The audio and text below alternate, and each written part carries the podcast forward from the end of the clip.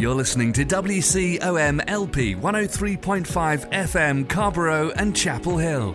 It's a Tuesday, it's 5 o'clock, and that only means one thing. It's time for another round of Snarky Faith with your host, Stuart Deloney. This is a space where we irreverently wrestle through life, culture, and spirituality, all with our heads in the clouds, our tongues in our cheeks, our hearts in our sleeves, and our feet on the ground. At Snarky Faith, the questions or even the answers are never the point. It's all about the conversation.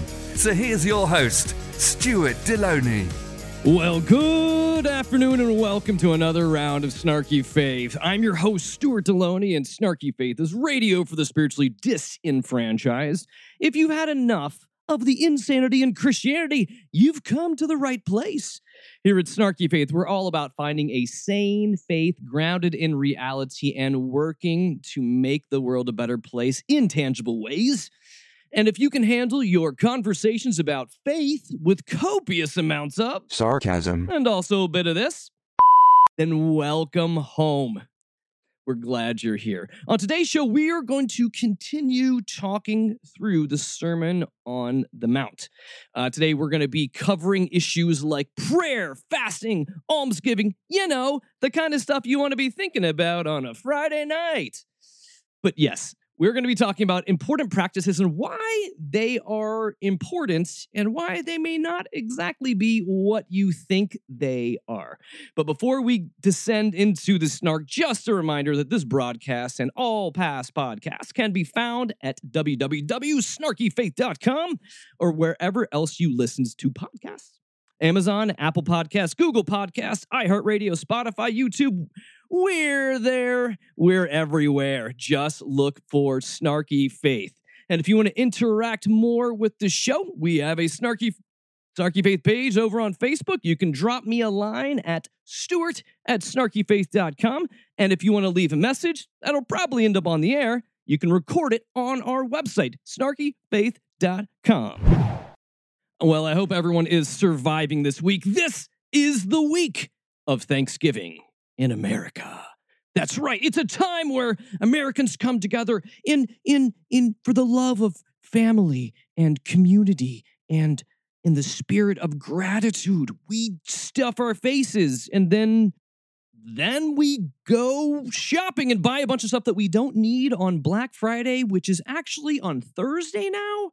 So it's a very complicated time if you're an American. If you're not, hope everyone's doing well. And if you are, I really hope you survive this week. Now, beginning the show, knowing this is Thanksgiving week, I wanted to be able to give you something that you could take with you as you are potentially going to be facing awkward conversations, some political, some just awkward because we have weird family members, those kind of conversations. So if you are finding yourself needing some space, we all have those people that tend to corner us and then never let go, the talking, and you can only drink so much in a short period of time without passing out or throwing up. So you have to have some other way to be able to cope with it. Well, this year, I think I'm going to bring this courtesy of the Christian Crazy. Now, for those that listen to the show, the Christian Crazy is a segment that we do where we kind of roast the best of the worst of Christianity of the week. Now, this one would normally fit into the category of being the Christian Crazy, but Bishop Larry Gators has some deep thoughts here. And so when I was listening to this for the Christian Crazy section, I was going, wow, like this guy, he's really putting together a heavy word salad here. I don't really know what he's getting at. I'm not even sure what he means. But if you can memorize this, if you can kind of walk through this on your own, I guarantee you, if somebody sits down next to you and starts talking your ear off, if you launch into one of Bishop Larry Gator's deep thoughts tirades, I think you're going to find yourself some peace and quiet. And it kind of goes something like this. So pencils and papers, boys and girls, take notes. This is everything. The past 6,000 years, beloved, of our earth's recreation since Genesis 1 and 3, its entire history, our entire historical, pattern has been manipulated by manipulators. Here's where it gets good. Whose sole intent is to manipulate manipulation as being manipulated. That is a ping pong match that goes back and forth and then somehow spirals into absolutely nothingness. But seriously, I think you could use it. I think you can learn that because anytime, first of all, a couple notes I took, okay? Dramatic pauses, always great. They always make you seem even more crazy. Like you're sitting there listening and going like, I know nothing is good is going to come from this, but I kind of want to hear what's going to happen, but I know it's bad for me. So, couple of notes. Yes. Dramatic pauses. Yes. Also just start randomly calling people beloved. I think that alone, someone comes over walking up to you to have some small talk and like, hello, beloved. I think your problem is solved from that one too. Dramatic pauses, and then just the manipulators become the manipulators, and that manipulate more and manipulate. Hey, folks, this is just an entire manipulation sandwich, and it sounds delicious. And nobody does word salad like the bishop, so remember to take something with you on Thanksgiving. It's only polite, and you never want to show up empty-handed. And if you're looking to excel at small talk, one thing I would recommend for you to do is also kind of, get involved with the current events of the day. Try to find some interesting news articles. Hey, you know what I'm going to do? I will do something for you right now. I'll do it just for you because I'm just that kind of guy. So you know what? I should do this. Well, let's go ahead and do this. Let's go ahead and hop into In the News, where we talk about what's going on in the news. In the News. Our first news story is frustrating for me. It's kind of one of those, tell me you don't understand the Eucharist without saying you don't understand the Eucharist. Yes, this article by Peter Weber from The Week is entitled, U.S. Catholic Bishops Approve Document on the Eucharist That Avoids Confrontation with Biden and Pope Francis. Yes, I'll directly quote this article here. The U.S. Conference of Catholic Bishops voted 22-8 on Wednesday to approve a document on Catholics and the Eucharist, the central rite of Catholic religious observance. 3 bishops abstained. Ooh, scandalous. The 30-page document titled The Mystery of the Eucharist in the Life of the Church is the fruit of a contentious year-long debate on whether to deny communion to politicians who support abortion rights, sparked by the election of President Biden, our second Catholic president. Okay, so what's happening here is this. Protestant world, we're talking communion. Catholic liturgical world, we're talking Eucharist. Yes, we're talking about the bread, the wine, the open table of Christ, the call towards unity between God and me. It is an essential practice within Christianity. It is something that is beautiful. And damn it, if the Catholic Church didn't just go ahead and make it really ugly by making it very exclusive and political. Now, I know they're trying to dodge this by really massaging this through in a way that kind of says something but says nothing at the same time. But the biggest thing that just gets me is the fact of, why are we trying to legislate who can partake in communion, who can partake in that which Christ commanded us to do? Now, I know your answer to that is, but the church likes excluding people. The church likes saying who can't do stuff, who's good, who's bad, what happens here. But the Eucharist is supposed to be something beautiful. It is supposed to be something that is a beautiful symbol of God reaching out to us and continuing to like reestablish that union between us and her. And to make this a political thing, to make this about telling people that they cannot take it, is kind of misses the entire point of it. But that's where the church is today.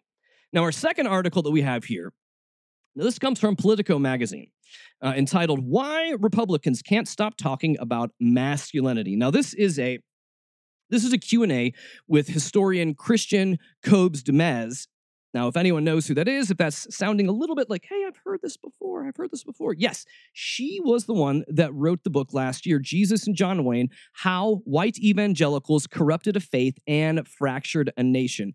It is a great read, and I highly, highly recommend it. It's a great look into how the whole rise of the religious right and kind of where we got where we are today. So why do I bring up an article about an author who wrote a book that was out and popular like a year or so ago, right? Why are we talking about that currently now? Well, what the article is pulling out is this whole evangelical push now that we're beginning to see in politics towards masculinity, right? After we saw the Kyle Rittenhouse debacle go down, and now we've kind of seen him become this rallying cry for the right, for people to stand up and be a man, right? Because that's what we have to do. We need to have a gun to be a man. I digress, sorry. But what this article really is erupting from that and pushing into the ideas that we now have North Carolina Representative Madison Cawthorn that has been, that was in a viral video last month telling mothers to raise their sons to be monsters. He's been constantly talking about how our culture is demasculating young men. We've also got Josh Hawley, that is on some sort of a porn tear that really just feels reminiscent from like the 2000s and the 90s and the 80s. Yeah, we're bringing this thing back again too. And then we also have, frustratingly, J.D. Vance, who is an Ohio Senate candidate and author, talking about it in these terms. He said it like this. He said, "We leave our boys without fathers. We let the wolves set fire to their communities," he continued, "and when human nature tells them to go and defend what no one else is defending, we bring the full weight of the state and the global monopolists against them." Again, wink, wink to Kyle Rittenhouse there. Yes, that Kyle was just trying to do what a man's got to do. Because apparently that just means go shoot people because you're being a cosplay cowboy. I'm not really sure what that's about. No. So a lot of this is, so they're bringing this up because this is something that we're beginning to see ramping up again in politics, okay? And so in this interview, and I wanted to highlight just one portion that Christian Kobes Du Mez says. And she explains this very, very succinctly. So I'm going to go ahead and quote her. So she says, I'll start with Holly. So she's explaining some of the background behind all of this craziness that's happening. So I'll start with Holly. Within conservative evangelical spaces, first of all, there's the idea that masculinity is a God-given thing.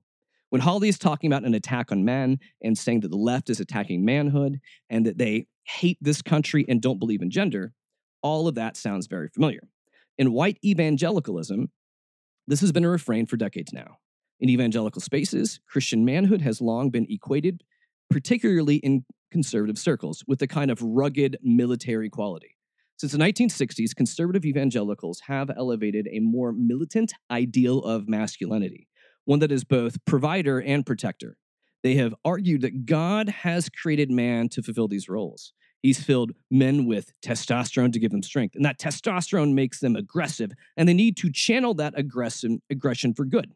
This is their God-given duty as men. And so when I heard Hawley talk about courage and independence and assertiveness, that's very similar to how masculinity is discussed in evangelical spaces. Although often, rather than assertiveness, they substitute with aggressiveness. I loved her point there. She continues, this kind of reactionary masculinity that emerges in the 1960s and 1970s in conservative evangelical spaces and more broadly in American conservatism. And the context here is important. Coming out of the post-war era, there was a baby boom. The traditional family values were all the rage, at least amongst the white class, the white middle class. When you have this disruptive movement in the 1960s, you have the civil rights movement, which is particularly disruptive in the American South to the status quo. And you have the early feminist wave and second wave feminism in the 1960s, full swing in the 70s, and very importantly, the Vietnam War and anti-war movement. All of these things are seen to destabilize the social order, and conservatives are particularly concerned. And in all of these three cases, it's the assertion of the white patriarchal authority or power that can restore order. They believe that feminism is threatening to emasculate American men, which was leaving the nation weak and unable to defend itself against communism. The anti-war movement and all those hippies and men with long hair, make love, not war, was leaving the nation imperiled. The civil rights movement as well was seen as a threat. In the American South, particularly white families, the integration of schools was seen as a threat to white children. And against that backdrop, this kind of restoration of a rugged American manhood becomes not just popular, but politicized in a very partisan way. And we've seen the rise of this culminating even more because we see Trump being the strong man, which is hilarious. I love this idea that he's a macho man and that his followers think he's I'm just sorry. It's just so stupid. It's so stupid in concept. But we see this. We see this macho-ness trying to return to the scene. And it's just sad. It's just sad that at the core of all of this, that we read about these things and we see that this is a big push from conservatism and evangelicalism, that somehow this is a product of the American church. Well done, American church. Well done. Now that I've made you all depressed and sad, we're going to move into the Christian Crazy of the Week, where we highlight the choicest cuts of Christian nuts, and this week in particular, it may just help you to become more desensitized towards any kind of crazy family conversations you may overhear across the table. So here we go with the Christian Crazy of the Week. If loving the Lord is wrong, I don't want to be right. Lord have mercy. The Lord is my shepherd. He knows what I want. Well, let's descend into the best of the worst in hopes that it may prepare you a little bit for Thanksgiving, right? So needless to say, there's probably going to be conversations surrounding vaccines and mandates, right? Okay, so we're going to cover this. We're going to cover the crazy in different ways on the spectrum. So we're going to be starting here talking about vaccine craziness. So best one to begin with is the man, the myth, the guy that's behind True News. So true. You only spell it with T-R-U, no E. They're just that true. True News, Rick Wiles. Rick Wiles has got a little doom. He's got a little gloom. And he does not like where this is going. He doesn't like where this vaccine thing is going. Oh, no.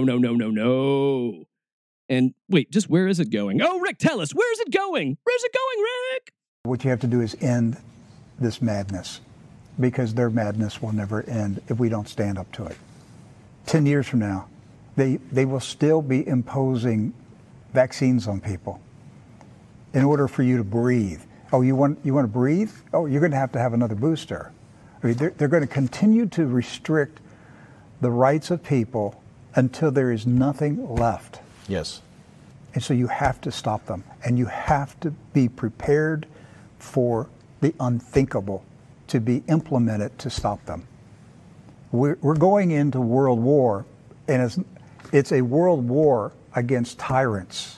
So to quote the great Ron Burgundy, that escalated quickly. I like how we went from, we're going to have more boosters, and maybe they're going to keep pushing vaccines on us, kind of like they do with children and smallpox and polio. Oh no, they're going to keep up this whole idea. I know. I want measles back. Don't you? We all do, right? Smallpox. I miss it. I miss it so much. Polio, my legs, why do I even need them? Crazy. But I like how he does like this whole step between it's getting extreme. Now, World War III. This is going to be the vaccine wars are coming. The vaccine wars. All right, so first of all, the vaccines are going to lead to wars. We got that. But secondarily, we have to start to begin to realize how distinctively demonic these things are, how horrible it is, and what they're doing to the children, and damn it, this big ass bird that is gonna screw up everything. What is wrong with that damn bird? Let's hear from Mario Murillo. This is the most demonic thing I've seen in a long time. The indoctrination of children, giving an experimental thing to children and without answering the question. See, to me, this is the worst form of bullying and peer pressure that you can possibly use in society. When the men's gay chorus in San Francisco sang and said, we're going to go after your children, there was a massive backlash. And there's going to be to this Sesame Street, and there's going to be a line drawn by parents, and they're gonna switch this off, and you're gonna watch this firestorm, because once you make it about the children, that's when all of the left, right, Republican, Democrat labels go out the window. If you come after my child, I am done with you. I'm finished with you. And that's what you're going to see is the end result of this attempt by Sesame Street to indoctrinate children and their parents, by the way. I will give this to him. Nobody does stream of consciousness bullshit like Mario Murillo. That is fantastic. So we start about talking about don't mess with the children. Don't mess with the children. And then we somehow like moved over to like the gay men's choir coming for kids, and then back to Big Bird. This whole thing, he end caps the end of this, that this is all about Big Bird. This is Big Bird. Oh, Mario. Oh, Mario. That was beautiful. And for you, my dear listeners, I have a feeling some of you may end up hearing such amazing tales that move in and out of reality. I've got a few of those relatives. I'm pretty sure you do as well.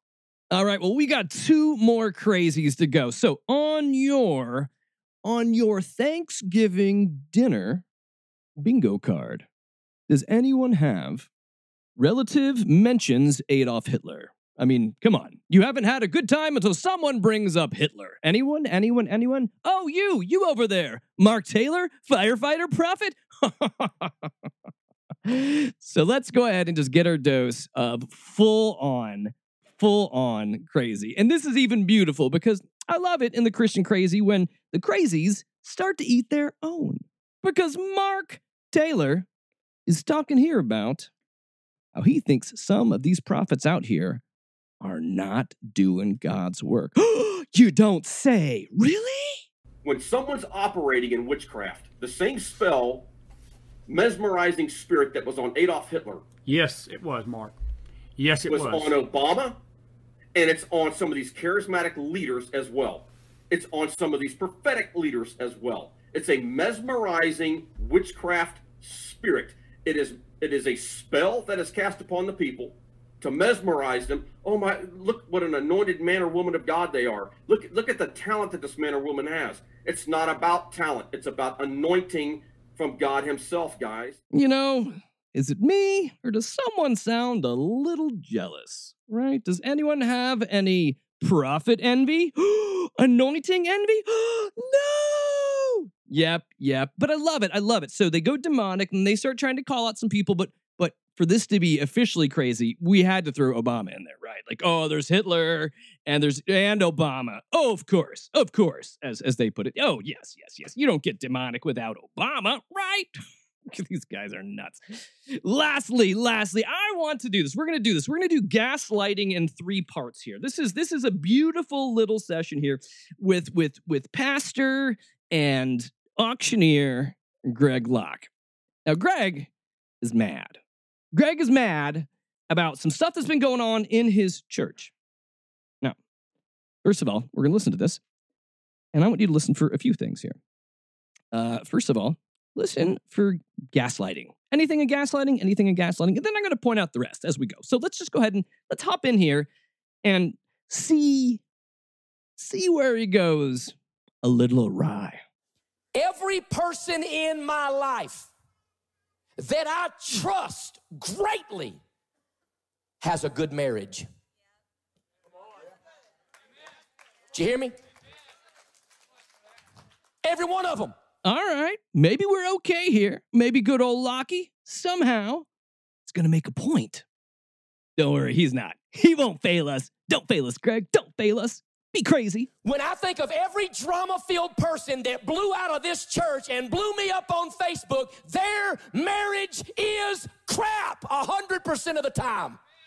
Every person I trust has a marriage that works. It's not that it's perfect, but it works. Okay, a couple things to unpack in the moment here, beyond the fact that Greg Locke does not have an inside voice. There's some drama here. I'm going to tell you, there's a story that that everybody knows what's going on in the situation. And I also just love pointing this out. This is during a Sunday morning sermon. This is Sunday morning worship. Oh, yes. Oh, yes. Oh, wait. Something I also should point out here. Something about the pot calling the kettle black. Okay, yes. If memory serves me right. Oh, wait. Greg Locke is divorced. And during his divorce, his wife accused him of abusing her physically, emotionally, mentally. And wait, Greg Locke also left his wife for his church secretary, if that reminds me, if that's how it went. Okay. I mean, literally trusting people that have healthy, strong marriages and, you know, that somehow do as I say, but not as I do. Or maybe, just maybe, Greg Locke is saying that he doesn't trust himself. He's a wounded little soul. He's a wounded little soul. Oh. Do you know why people cause drama in church? Because they're comfortable causing drama in their house. If you will disrespect your spouse, no wonder you will disrespect your pastor. If you will disrespect your wife, no wonder you can't stand your boss. If you are comfortable disrespecting your husband, you will be comfortable disrespecting the Holy Ghost. Wait, maybe I'm wrong. Maybe Greg actually figured it out. Maybe this is like a real cry for help. Greg's kind of like, well, you know, I haven't done any of these things, which means I don't respect the Holy Spirit. Yeah, I don't respect the Holy Spirit, which is why I do church in this way. I preach a misogynistic, a bigoted gospel, a whatever the heck I like to do in my Yosemite Sam kind of voice, kind of gospel pastor guy. Yeah. Thoughts and prayers for Greg Locke. Lots of thoughts and prayers for Greg Locke. So as we exit the Christian crazy, just a shout out and thanks over on Twitter to Right Wing Watch, Friendly Atheist, and Christian Nightmares. You guys do a lot of the dirty work to find a lot of these dirty clips. So much appreciated. And as we're talking about Thanksgiving, I am grateful towards you. I have gratitude for your work. So hopping into our main conversation piece, what we have been wading through for the past several weeks, we've been walking through the Sermon on the Mount, the centerpiece to Jesus's ethics and rules for the kingdom of God, where what Christ is really trying to do is open the eyes of his followers and take them through a system through which they are called to live, right? So the past 2 weeks, we talked about things like adultery, murder, divorce, about loving your enemies, about that so much of these things we talk about, anger and murder and all of this, it comes down to a heart issue. So it's something that's within us. So a lot of what Christ is breaking down, a lot of the laws that we talked about in the past are all come down to this one idea. Do you love your neighbor? Do you love your enemy? Are you a person that is bringing love onto this world? So up until this point, Christ has really been dealing with them, with the disciples, trying to get to this idea of like, what's in your heart? Like, what's in there? What is that? Because now we're going to move over as we went from Matthew 5 to Matthew 6, starting in Matthew 6, we are going to be talking about external practices, what they do, and how we walk them out. So what I'm going to do is I'll explain this to you as we're reading. But I'm going to break this down, and I'm going to take it a little out of order in order for us to talk about this. So we're going to talk about this in different segments. We're going to talk about giving to the needy, almsgiving, giving to the poor. We're going to talk about prayer. We're going to talk about fasting, and then we're going to talk about prayer again, okay? So we're going to kind of do this, and I'm going to take some of this out of order. But Matthew 6 begins with this, Matthew 6, 1 through 4. Be careful not to practice your righteousness in front of others to be seen by them. If you do, you'll have no reward from your Father in heaven. So when you give to the needy, do not announce it with trumpets, as the hypocrites do in the synagogues and on the streets, to be honored by others. Truly, I tell you, they have received their reward in full. But when you give to the needy, do not let your left hand know what your right hand is doing, so that your giving may be in secret. Then your Father, who sees what is done in secret, will reward you. First of all, the idea of almsgiving, giving to the poor, is something that is very much embedded in the Jewish in the whole Jewish mindset of how they engage with the community. Now, in this, let's see. So I found this interesting. This comes from the Jewish New Testament Commentary. Now, the Hebrew for righteousness that we're talking about here, where Jesus says, be careful not to practice your righteousness in front of others. Righteousness in a very Hebrew and Jewish context would be, in this way, giving to charity and doing acts of mercy. Now, slightly different, we can also see the translated from the Greek, meaning righteousness, which would be kind deeds, alms, charitable giving. So there's this idea of charity, but really, really, what I did like this, I like the idea of doing acts of mercy. Acts of mercy. So this may have to do with giving money. This may have to do with giving time. But really what Christ is hammering home here in the Kingdom of God, this isn't about you patting yourself on the back, because we all know, we've all been around those religiously pious people that love to look beautiful in public, but you know they are damn hypocrites. You can just read it on their face, and if you're like me, it kind of just makes you sick to your stomach. But Jesus is like, you don't need this. And I love here because you're able to see tastes of this, and we see this throughout all of Scripture. Jesus likes hyperbole. Jesus likes snark. Jesus is pushing some ideas onto his people with kind of a wink, wink, wink at the religious leaders of the time, right? What does he say? He says, yes, so when you give to the needy, don't do it with trumpets. The hypocrites already do that in the synagogues and the streets. Are we really talking about trumpets? No. But they do it in a way where it's like, everyone, look at me. Look at what we've done here. This is beautiful. Anyone ever been in the church services after the youth have come home from a missions trip in a tropical area where they show you, oh, look at all we did. Look at all we did. We fixed it. Look at us. Yeah. Ever been part of campaigns where churches are like, oh, this Christmas, we're going to give money towards like canceling medical debt for people, which sounds great. But also they make sure everyone in their church knows about it, and they also usually make sure local radio stations and local newspapers know about it as well.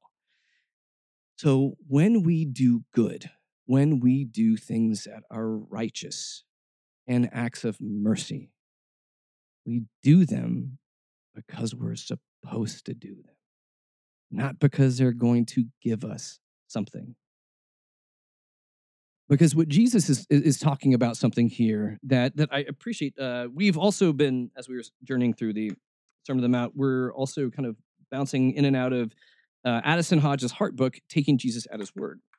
And there's a point that Hodges pulls out that I hadn't really thought of before. So it's very obvious in the Scripture, the idea that doing good works for the kingdom, doing good things for others, right? We get the idea, do not do this so everyone else can watch you, right? You're doing this for your own selfish means. But Hodges actually also pulls out the second idea that requiring the poor to almost, for lack of better words, pimp themselves out in public to do things that feel very dehumanizing, like that they should not have to do that either. That somehow, like, our society is set upon inequality. So there are those that have, and there's those that do not have. That Jesus is digging into here is that we are all the same. And we're going to get more to that too. That we are all the same. That the way God looks at us, there is a level playing field. We're all loved. There is all room in God's heart for us. God has room for us, and God cares for us, right? So if we are all the same, think about how horrible it is for that person that needs to go and beg, that then has to go and beg in public, and how dehumanizing that is. So part of this is what he's really trying to say here is that there is a root problem to the issue with the poor. And it comes down to the fact that we are not taking care of our own and our communities. The reason we have homeless people, the reason they're poor, is because we don't take care of those who are in our communities.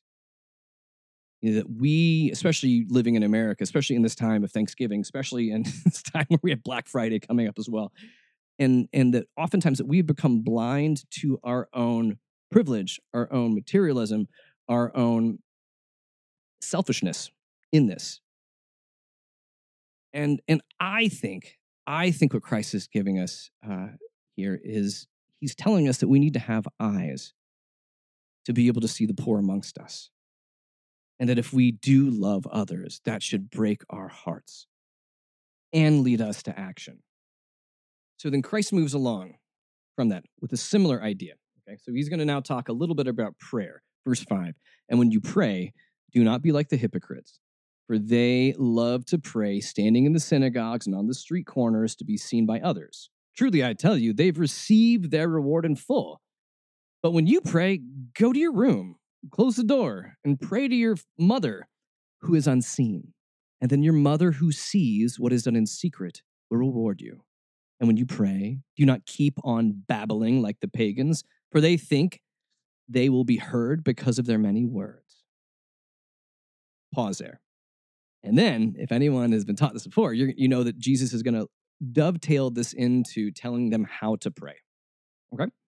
But I'm going to skip that part and hold that till the end. But we see here what Jesus is doing again, right? Okay, we're setting up a whole system here. Much like with giving to the poor, prayer is the same idea here, right? What are you doing if you're praying in public? What are you doing? You're not doing it for me. You're doing it for your own damn self. And God isn't fooled by it. And in the end, it really just doesn't help you at all. And it's kind of just annoying. And yeah, but we see that, right? Okay, so don't be a bunch of hypocritical fakers, all right? We're going to get back to prayer in a minute, but I'm going to jump down to 16. So we've talked about giving to the poor, we've talked about prayer, and now we're going to talk about fasting. Okay, Jesus says this, when you fast, do not look somber as the hypocrites do, for they disfigure their faces to show others they are fasting. Truly, I tell you, they have received their reward in full. But when you fast, put oil on your head and wash your face, so it will not be obvious to others that you are fasting, but only to your Father who is unseen, and your Father who sees what is done in secret will reward you. So, we see this here. Jesus is calling out hypocrisy. But he's calling out hypocrisy after he already has called them to check their hearts. So he said, check your hearts. Now he's saying, check your actions. How are you walking this out? Are you doing things that look good, but do nothing?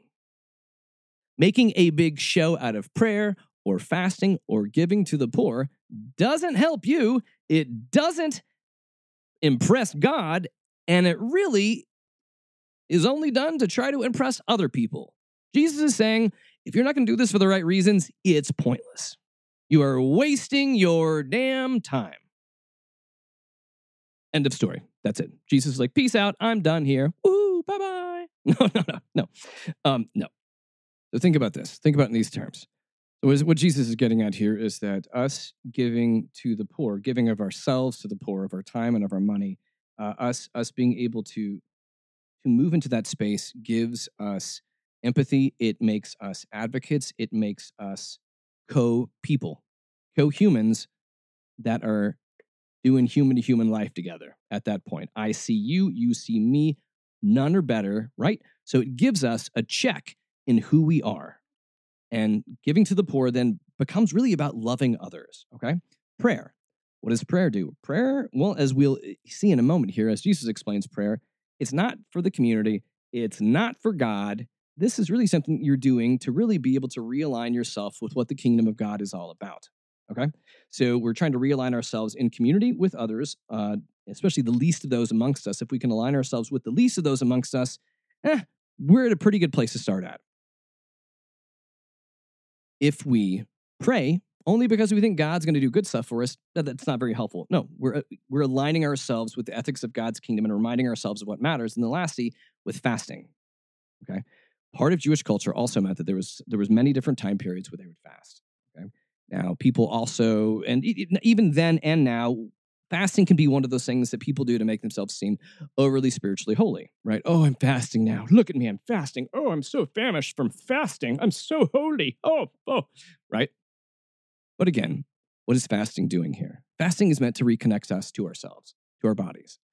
So through all of these, we said earlier, Jesus is connecting us to our hearts, that we need to be able to love others. He's connecting us to our community through the least of these. He's connecting us to our Mother in Heaven through prayer, and connecting us back to our own physicalities of ourselves, our bodies, through fasting here. So essentially, Jesus is giving us the recipe for righteousness all on the DL, all on the down low, all on the hush hush, quiet, quiet. You go be righteous with your own little secretive self. That's what Jesus is saying. Go do good. Don't care about what other people think. Just do it because that's what you're supposed to do. That's what you are absolutely supposed to do. That's what this whole kingdom of God is about. Okay. Now we're going to circle back and talk about prayer. And I'll tell you, for one, this is a subject that I wrestle with.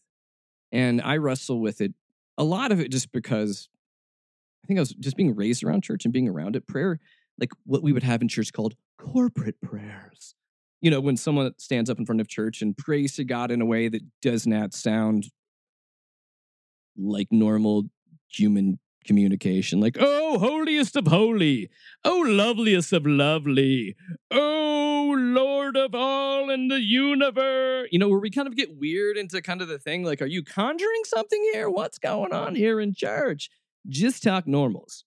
And it always used to bother me that it always just felt like it was pageantry. Now, I know practice and tradition can easily become pageantry, which is what Jesus is getting at here with a lot of this. We're calling out hypocrisy in all of its finest ways. Religion and hypocrisy were always meant for one another. Oh, match made in hell, if it existed. So taking a couple steps back to something we've already read, Jesus implores upon them, don't do all this stuff out in public, right? So what does he say? Then he says, he calls him to do it in secret. He calls him to do it in quiet because they're merely just communicating with God in that way. And one of the reasons, that I used to always, I struggled with prayer was not even just because of the pageantry of it, but was because of the disconnect of it. And it's something that I think that Jesus puts all of these things together for a very specific reason in how we're unpacking this. Because we notice that we are out in the community, able to see the poor, and then we go back to the secret to speak with God. So we're out in culture doing life and helping others as we do life, and then we are called to go and pray. So there's an active nature to what we're getting prayer at here. Like there's an active nature. Do you see how like we're going out and then we're coming back, going out and coming back? And one of the things that's changed in my mind, like growing up around evangelicalism, it always bothered me that prayer also kind of felt like Santa Claus at the mall. Like you go and sit down and make your laundry list of everything you want. And hopefully Jesus will give you a Red Ryder BB gun for Christmas or for your prayers. But the longer I've kind of walked in this, I've begun to see some of the fallacy of kind of like lightweight and cheap faith. I've begun to see prayer as being something that is way, way, way more just practical, less spiritual, more practical. And I've even come to the place where this is all rough around the edges, but this is stuff that I've kind of been walking out, is that if I'm going to pray for something, if I'm going to ask for something to happen, if I'm going to go and petition and bring it before God as a need, I have to also be willing to show up in the answer to that prayer. So like if I am praying for my neighbors that are going hungry, but I am eating fine for dinner in my house, what? No, that's the God doesn't work like that. God works in and through us and in and through community. It's about kind of how we come together, right? So if I'm going to pray for that, I also have to be willing to walk into that. So I can be praying for their needs and helping them at the same time. Then I'm investing with them. I'm getting to know deeper what the issues are. I may be able to help them in other ways or have them talk to a friend of mine or somebody else. But what I'm saying is God is calling us more towards this interconnectivity. He's calling us to move into culture. He's not withdraw from it. Now, the withdrawal part is we pull back to pray. And then Jesus lays it out like this, okay? So Jesus says, do not be like the pagans, for your mother knows what you need before you ask her. And then he goes and says this, which is known as the Lord's Prayer. And this is how you should pray. Our Mother in heaven, hallowed be your name. Your kingdom come, your will be done on earth as it is in heaven. Give us this day our daily bread, and forgive us our debts, as we also have forgiven our debtors. And lead us not into temptation, but deliver us from the evil one. For if you forgive other people when they sin against you, your heavenly Mother will also forgive you. But if you do not forgive their sins, your Mother will not forgive your sins. Now again, I want to pull us back to this.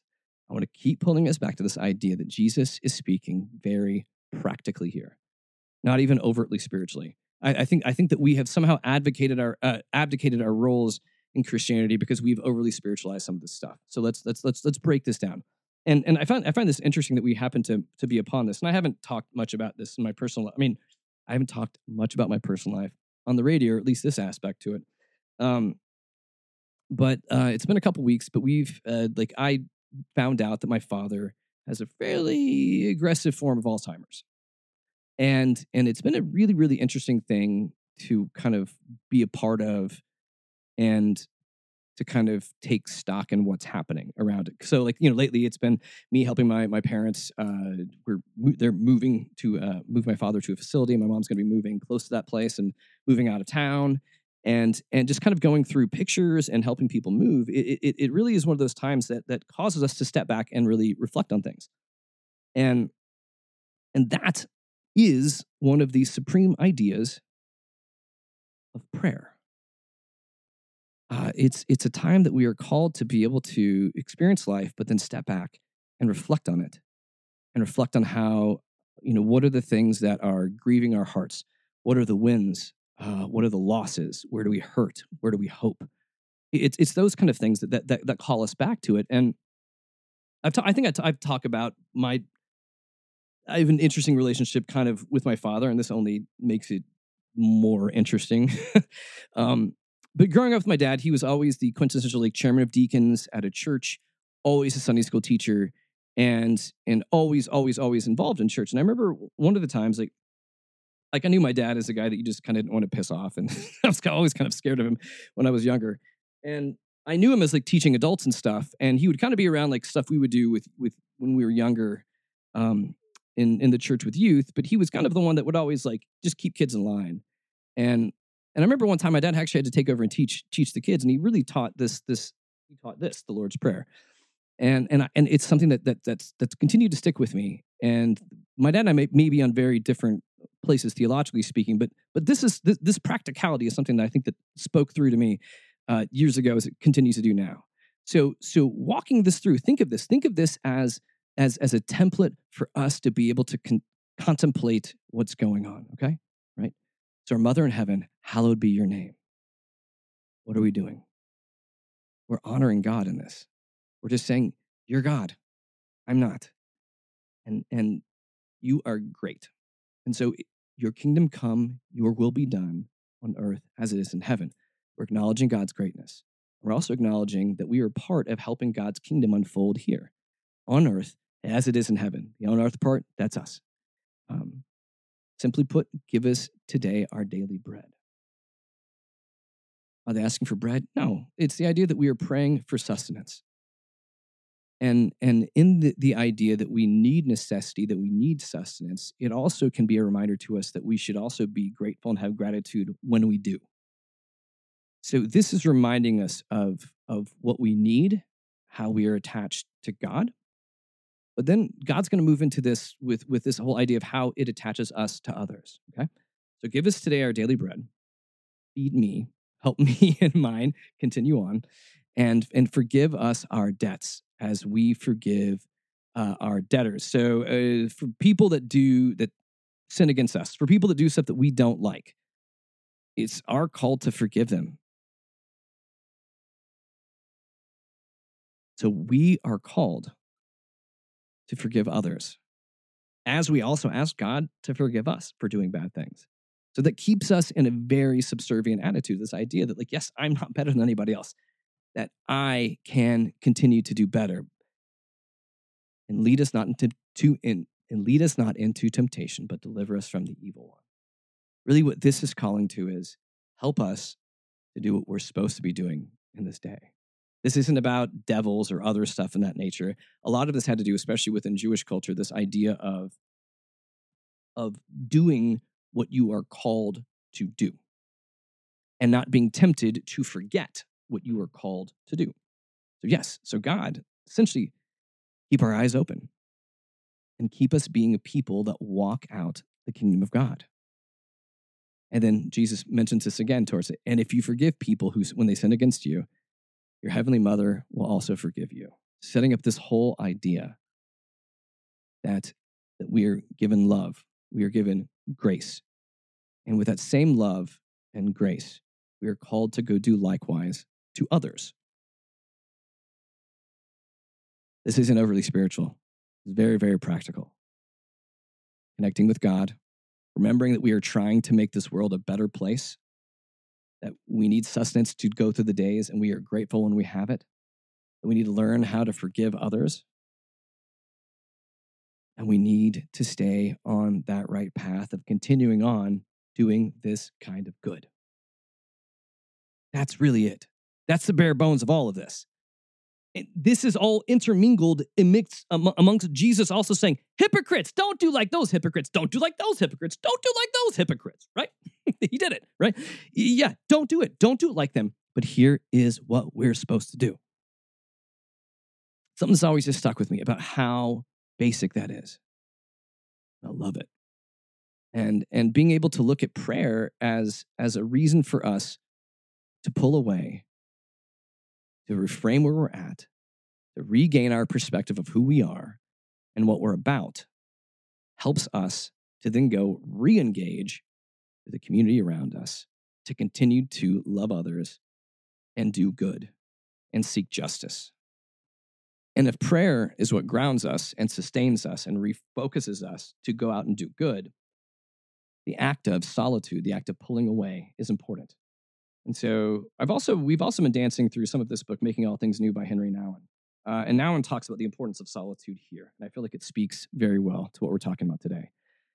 To bring some solitude into our lives is one of the most necessary, but also most difficult disciplines. Even though we may have a deep desire for real solitude, we also experience a certain apprehension as we approach a solitary place and time. As soon as we are alone, without people to talk with, books to read, TV to watch, phone calls to make, an inner chaos opens up in us. This chaos can be so disturbing and so confusing that we can hardly wait to get busy again.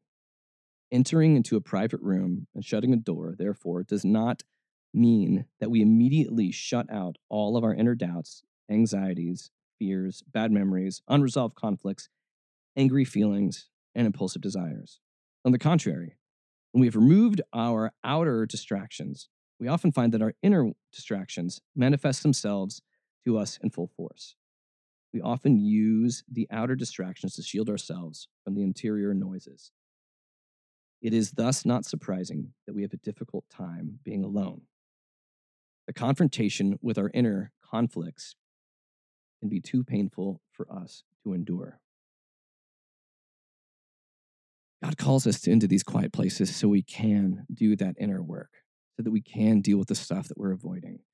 Because if we are working through those with God, with our friends, with our community, with our families, if we are doing that work, that inner work, it helps us to be more stable, to be able to walk out these other practices that Christ calls us to do this. Giving to those in need, fasting, praying, it all starts back in that place where we are quiet and we sit before God. And I'm reminded of the words of Karl Barth when he had said that the first and basic act of theological work is prayer. We can study Scripture all we want, but until we sit in the quiet as just a simple human conveying to the divine, we don't fully embrace our smallness, our uniqueness, but also at the same time, our belovedness, our cared forness, because it's in those spaces that may be solitary and quiet that we find ourselves again. And there is a need for us to be able to return to these kind of practices because we live in an increasingly loud and noisy world. We have more distractions if we want them. We have a phone that can be like a Swiss Army knife of distractions. Pick away. We've got the answers there. But you are called to more. You are called to be a human being, not a human doing. Well, that's all I've got this week. I know I was joking about Thanksgiving, but I know the holiday season can be very difficult for everybody. So just know that you are not alone in this. If you need someone to reach out to and talk to, Stuart at snarkyfaith.com. I'd love to chat with you. But as I send you out into this wide, wild world, I send you out with the holiest amount of grace and peace and snark. Remember that Christianity is not about fake it till you make it. It's about being who you are and realizing you're already loved just the way you are. That's all I got this week. I will catch you guys again next week. Be safe over Thanksgiving. Catch you guys again next time. I'm out of here. Peace.